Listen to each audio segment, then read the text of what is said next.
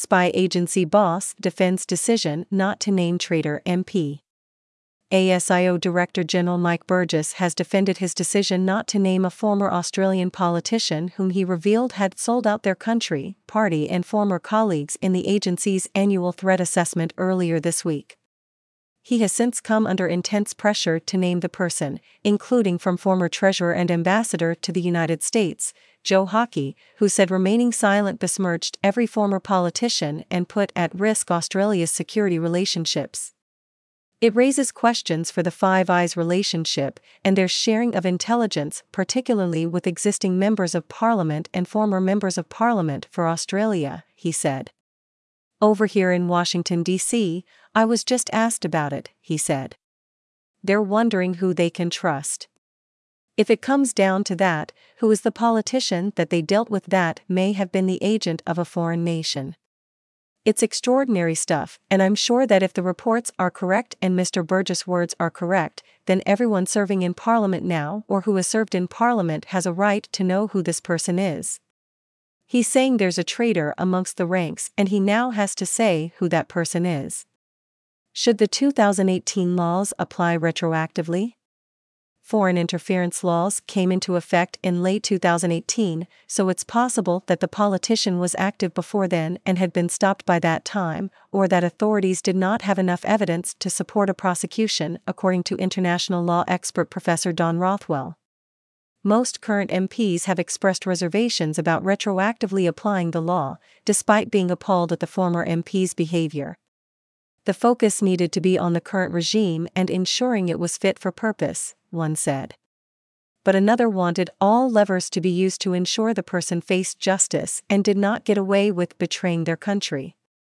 There's a line and this crosses party politics, they said.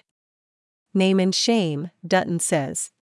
Opposition leader Peter Dutton said he supported discussing retrofitting the laws the most egregious act is from somebody in public office who betrays their country, and I wouldn't have any tolerance for it whatsoever, he said. He was also in favor of naming the person.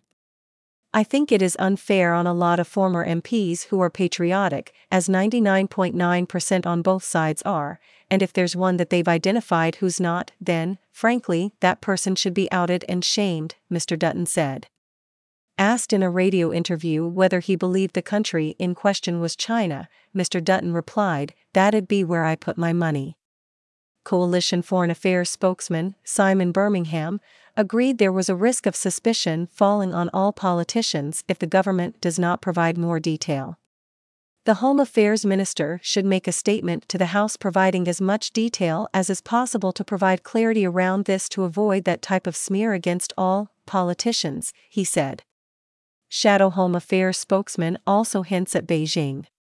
Shadow Home Affairs spokesman, James Paterson, claimed he had a fair idea of who the politician was, but took a different view, saying, I won't be publicly speculating about that. That wouldn't be appropriate, and in a sense, it doesn't matter. He also hinted that he knew the CCP was behind the so called A-Team spy ring, saying, It's a person who led a delegation with academics to a foreign country and that they were cultivated. Very, very few people who have ever led a delegation to China, it doesn't cast an aspersion about everyone. Opposition defense spokesman, Andrew Hastie, said it was difficult to prosecute anyone under foreign interference or espionage laws because it requires using classified material which they don't want to get into the public domain. ASIO's Mr. Burgess defended not naming the politician, saying it was a historic matter that was appropriately dealt with at the time and the person was no longer a security concern. I am not going to name the individual, we are a rule of law country, and if they're not doing it now, they're not breaking the law, so there's nothing our mates in the Australian Federal Police can do, nor should they. If we see them go active again, and they need our attention, the task force's attention, or the federal police's attention, I can guarantee they will get it. Most politicians resistant to approaches. Our democracy remains robust, our parliaments remain sovereign, our elections remain free, and the overwhelming majority of our politicians remain thoroughly resistant to even the most sophisticated and subtle approaches, Mr. Burgess said. His decision was backed by prominent members of cabinet, including Defense Minister Richard Marles, who said he did not know who the politician was but that he respected ASIO's decision to not name them. Treasurer Jim Chalmers echoed this view, saying he respected ASIO's advice and did not intend to second guess it. I know Mike Burgess, I work with Mike Burgess, and I know that he wouldn't have said this without good reason, Mr. Chalmers said. Only one person has been prosecuted under Australia's foreign interference laws. Former Liberal Party candidate Di Sanh Duong was sentenced on February 29 to 12 months in jail after he cultivated a relationship with Alan Tudge at the behest of the Chinese Communist Party. AAP contributed to this report.